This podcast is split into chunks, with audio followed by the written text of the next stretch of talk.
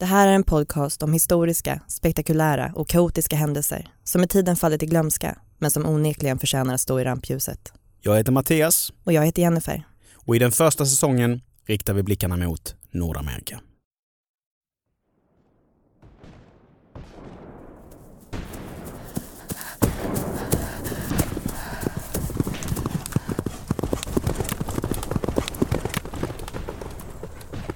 Det var ett svårt uppdrag. Men hon hade lyckats. En kvinna. Hur? Männen kliar sig i huvudet. Men för henne är det ganska enkelt. Och hon förklarar med en mening som ska leva vidare långt efter hennes död. Jag är oerhört förtjust i äventyr. Lite ambitiös och mycket romantisk. Men patriotism var den sanna hemligheten bakom min framgång. Du lyssnar på Kaos. Om inbördeskrigets mästerspion.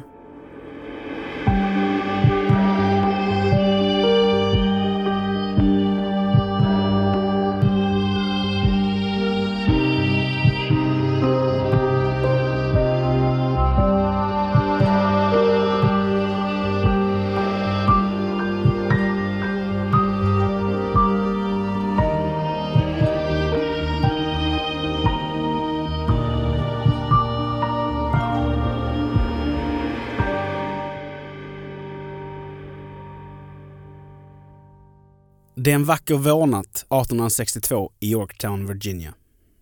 Löjtnant James Vesey och hans mannar smyger sig fram genom skogen, så tyst de bara kan. De befinner sig i fiendeland och sydstatssoldaterna lurar överallt. Det har gått ett år sedan helvetet bröt loss. Ett år sedan Abraham Lincoln tillträdde som president och ville förbjuda slaveriet. Vilket jävla liv det blev. Sydstaterna hävdade att de var beroende av slavarbetet i sitt jordbruk och vägrade lyda presidentens order. Deras lösning blev att försöka ta sig ur den amerikanska unionen och bilda en egen federation. Lincoln och nordstaterna motarbetade försöket, och så var det blodiga inbördeskriget igång. Sydstaterna kallade det för The War for Southern Independence och nordstaterna kallade det för The War of the Rebellion. Den ena sidans kamp för frigörelse blev den andra sidans kamp mot uppror. Och mitt i allt detta så befinner sig alltså löjtnant Vesey och hans nordstatspatrull. Uppgiften som de fått den här natten är inte enkel. De ska rekognosera Yorktowns skansar. Speja, spana och förbereda ett möjligt anfall. Och därefter ta sig tillbaka till samlingsplatsen i Fort Monroe. De har svärtat ner sina uniformsknappar. Deras ansikten är täckta av sot och de mörkblå uniformerna smälter in i terrängen. Måtte de inte bli upptäckta. Men sydstatsvakterna är lyhörda. Marken under nordstatssoldaternas kängor knastrar och ljudet går inte omärkt förbi. Så, när löjtnant Veseys patrull dyker upp i gläntan bryts nattens stillhet av höga skott. Mynningsflammorna lyser upp i mörkret och krutröken lägger sig som ett tungt täcke över platsen. Vesey träffas i halsen. Han dör omedelbart och på ett fåtal minuter så har mer än hälften av patrullen oskadliggjorts. De som lyckats ducka för kulorna flyr i panik mot tryggheten bakom nordstaternas linjer och når slutligen Fort Monroe. Med andan i halsen berättar de för sina kamrater om vad som har hänt. Det är framförallt en person som drabbas. Och han drabbas hårt. Frank Thompson ger ifrån sig ett skrik. Benen viker sig och illamåendet sköljer över honom. Smärtan är för stor för att hantera. Det var inte vanligt att officerare och simpla soldater blev vänner, men löjtnant Vesey hade stått honom nära. Väldigt nära. Faktum är att vänskapen hade övergått i kärlek. Thompson har förlorat sin älskade. Att Frank Thompson och James Vesey var ett kärlekspar visste såklart ingen. De hade hållit det hemligt ett bra tag nu, och hemligheter var Thompson vid det här laget van vid att bära. Backar vi lite får vi nämna reda på både ett och annat om den korta soldaten med små nätta fötter och en obefintlig skäggväxt. I december arton fyrtioett, i den kanadensiska provinsen New Brunswick, välsignas familjen Edmonds med ett litet flickebarn. Både mamman och knytet är vid god vigör, men pappan är påtagligt besviken. Han hade hoppats på en son, någon som kunde hjälpa honom med det hårda arbetet på gården. För kvinnor kan ju inte ta i. Kvinnor duger inte till mycket. Den otursdrabbade jäntan får i alla fall namnet Sarah. Sarah Emma Edmonds. Hela hennes uppväxt går i princip ut på att motbevisa sin misogyna och våldsamma far. Hon skjuter, jagar och sliter hårt på ägorna, men hur mycket hon än försöker har hennes pappa bestämt sig. Han gillar inte sin dotter och har aldrig gjort. Hon är en hon och därför är hon värdelös. Han gör sitt bästa för att hitta en karl som kan tänka sig ta emot henne. Ja, någon som man kan lämpa över problemet på så att säga. Låt oss konstatera att herren i det här huset inte är någon drömpappa. Och nu kanske man undrar, vad tycker hennes mamma om allt det här? Och det vet ingen, för det var inte viktigt. När Sarah är sjutton år får hon beskedet att hon ska giftas bort med en dubbelt så gammal man. Det blir droppen som får bägaren att rinna över och hon bestämmer sig för att rymma. Siktet är inställt på U S A och för att flykten ska gå så smidigt som möjligt så väljer hon att klä sig som en man. Bort med tunga, otympliga kjolar och på med praktiska, bekväma byxor. Och så måste hon ju ha ett namn också. Så bye bye Sarah Emma Edmonds och välkommen på scen, Frank Thompson.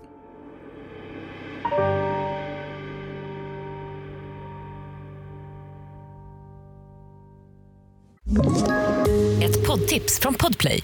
I podden Något Kaiko garanterar röskötarna Brutti och jag Davva dig en stor doskratt.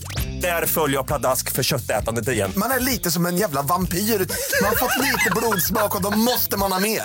Udda spaningar, fängslande anekdoter och en och annan arg rant.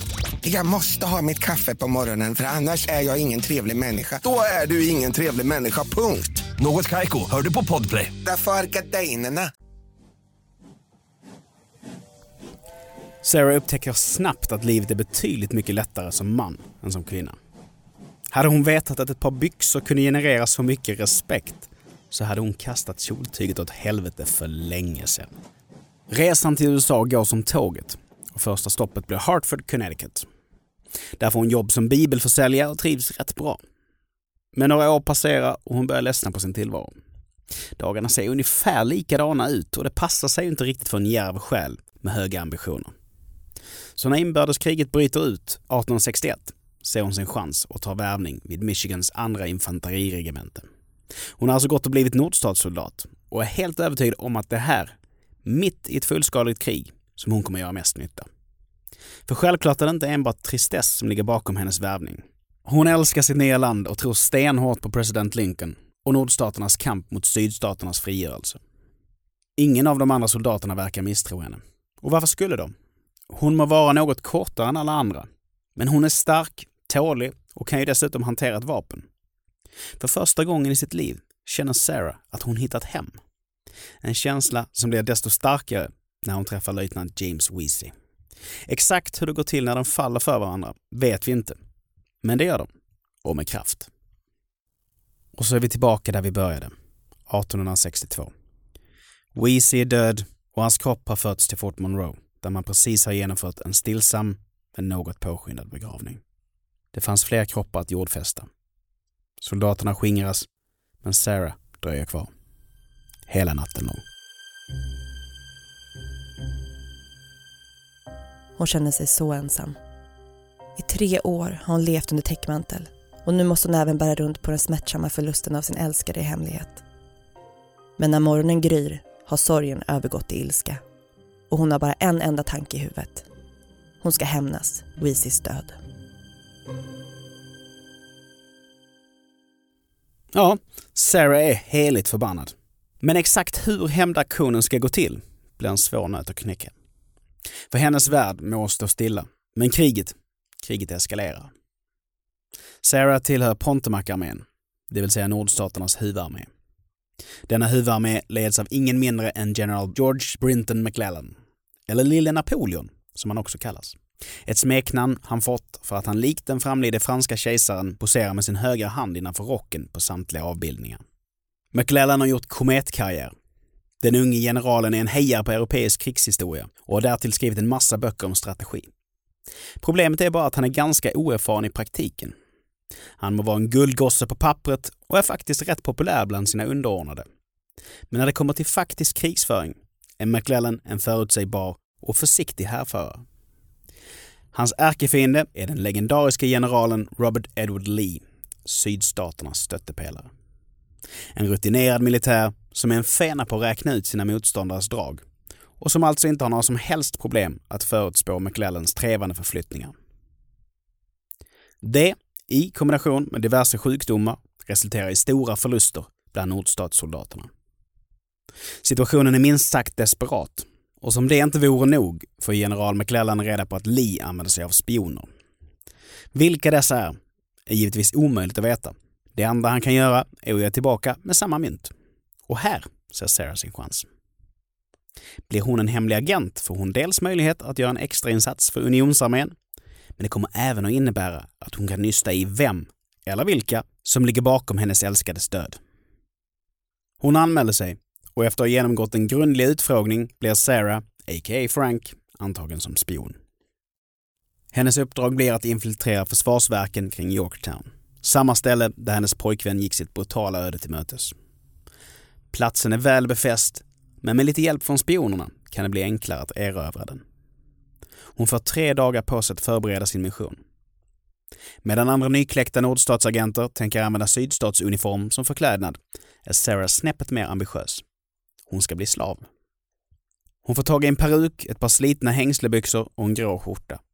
Men viktigast av allt, hur ska hon göra med hudfärgen? Här jobbar slumpen hårt till hennes fördel. För det amerikanska inbördeskriget är det första krig i världshistorien som förevigas av fotografer.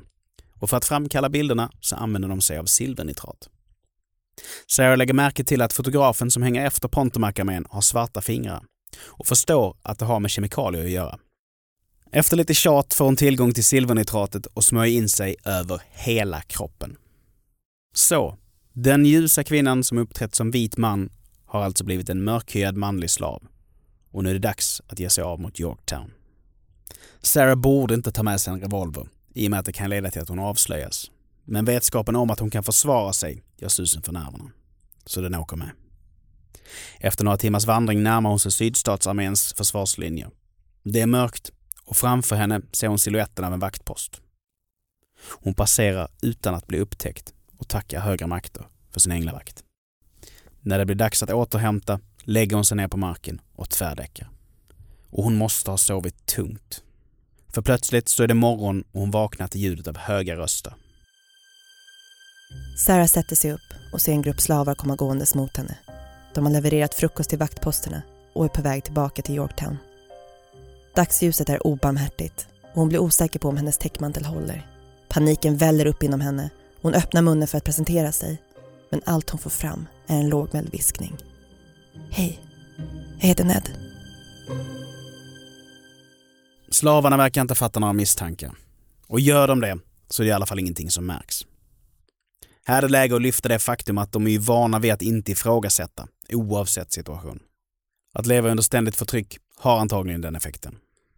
Sarah hänger med gruppen till Yorktown och väl framme så är det ingen som lägger märke till henne. Sydstatssoldaterna kan helt enkelt inte bry sig mindre. Hon får en spade och börjar slita. Händerna täcks snabbt av blåsor och hon gör sitt bästa för att dölja smärtan. Vid de få vilostunder som slavarna får går Sarah runt på vallarna kring Yorktown. Hon låtsas att hon springer ärenden, men i själva verket så gör hon en lista över antal vakter, kanoner och granatkastare. En lista som kommer vara guld värd för general McClellan. Dagarna går, listan blir längre och händerna blir allt mer trasiga. Men så plötsligt hör hon den. Rösten. En välbekant stämma som hon hört flera gånger på hemmaplan bakom nordstaternas linje. Det är en handelsman. Samma handelsman som gjort flertalet affärer med Potomacarmén och som nu står och skrattar tillsammans med ett gäng sydstatssoldater. Han skryter om sina bravader för i nästa sekund slänga fram en karta och peka ut McClellans nuvarande position. Han är en spion. Sarah svär för sig själv och planerar med ens att återvända till nordstatsarmén för att anmäla köpmannen. Men så börjar han prata om något som får henne att stelna till. För en kort tid sedan hade han besökt nordstatsarmén. Där hade han sprungit på en ung löjtnant som berättade om ett kommande rekognoseringsuppdrag vid skansarna runt Yorktown. Köpmannen hade då skyndat med varnarna av sydstatssoldater och uppmanat dem att tillfångata löjtnanten och förhöra honom när han och hans patrull väl dök upp. Att sydstatssoldaterna hade valt att skjuta ihjäl löjtnanten var kanske lite olyckligt, men det är ju sånt som händer. Sarah kokar av ilska.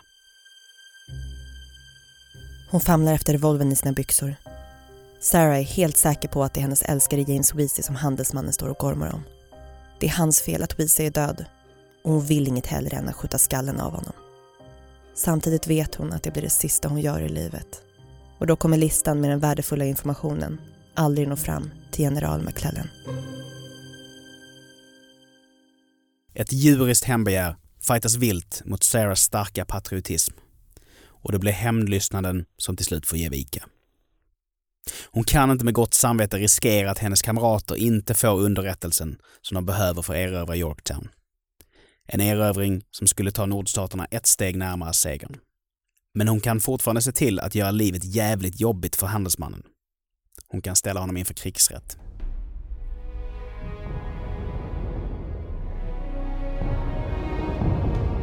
Så börjar den snåriga resan tillbaka till Potomacarmén och det blir en minst sagt gastkramande expedition. Först lyckas Sarah med nöd och näppe undslippa att bli avslöjad av sydstatssoldaterna och därefter hamnar hon mitt i skottlinjen och blir nära på nedkämpad av sina egna. Men änglavakten är lika närvarande nu som när hon inledde sitt uppdrag. Och till sist befinner hon sig så pass nära nordstaternas linjer att hon kan ropa till dem att inte skjuta medan hon vajar ett vitt tygstycke ovanför sitt huvud. Silvernitratet har vid det här laget börjat försvinna och kamraterna känner igen henne. Sarah, a k a. Frank, har äntligen kommit hem. Hon färdigställer sin rapport och lämnar över den till general McClellans högkvarter. Rapporten innehåller allt som hon tagit reda på om sydstaternas styrkor och beväpning samt en detaljerad beskrivning av köpmannens spionerier. Nästa gång han visar sig i lägret kommer han arresteras och Sarah kommer få sin revansch. Men visst, det hade varit härligare att skjuta honom själv.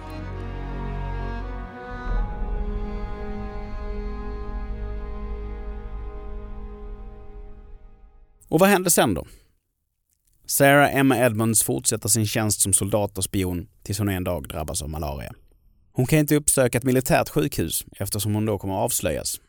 Istället så kastar hon sitt alter ego, Frank Thompson, åt sidan och återgår till livet som kvinna och får vård på ett civilt lasarett.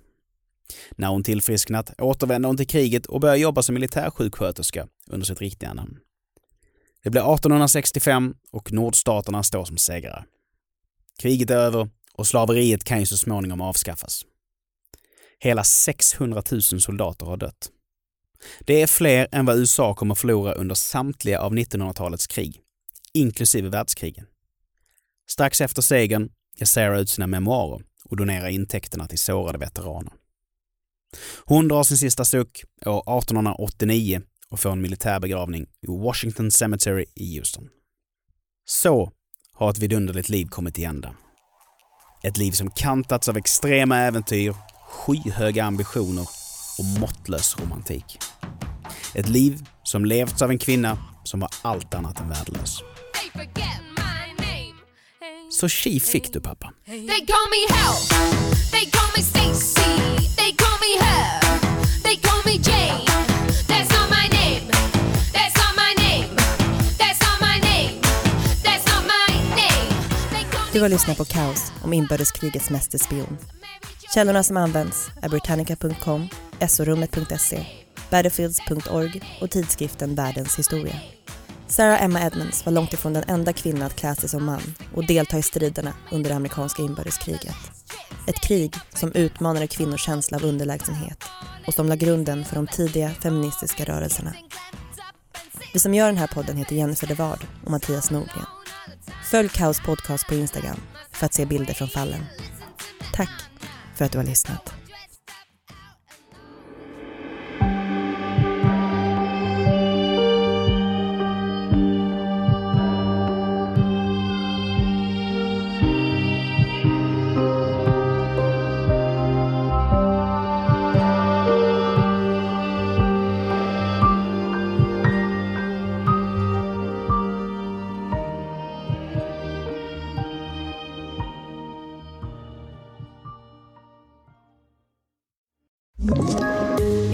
Tips från Podplay. I Fallen jag aldrig glömmer djupdyker Hasse Aro i arbetet bakom några av Sveriges mest uppseendeväckande brottsutredningar. Går vi in med hemlig telefonavlyssning och då upplever vi att vi får en total förändring av hans beteende. Vad är det som händer nu? Vem är det som läcker? Och så säger han att jag är kriminell, jag har varit kriminell i hela mitt liv. Men att mörda ett barn, där går min gräns. Nya säsongen av Fallen jag aldrig glömmer på Podplay.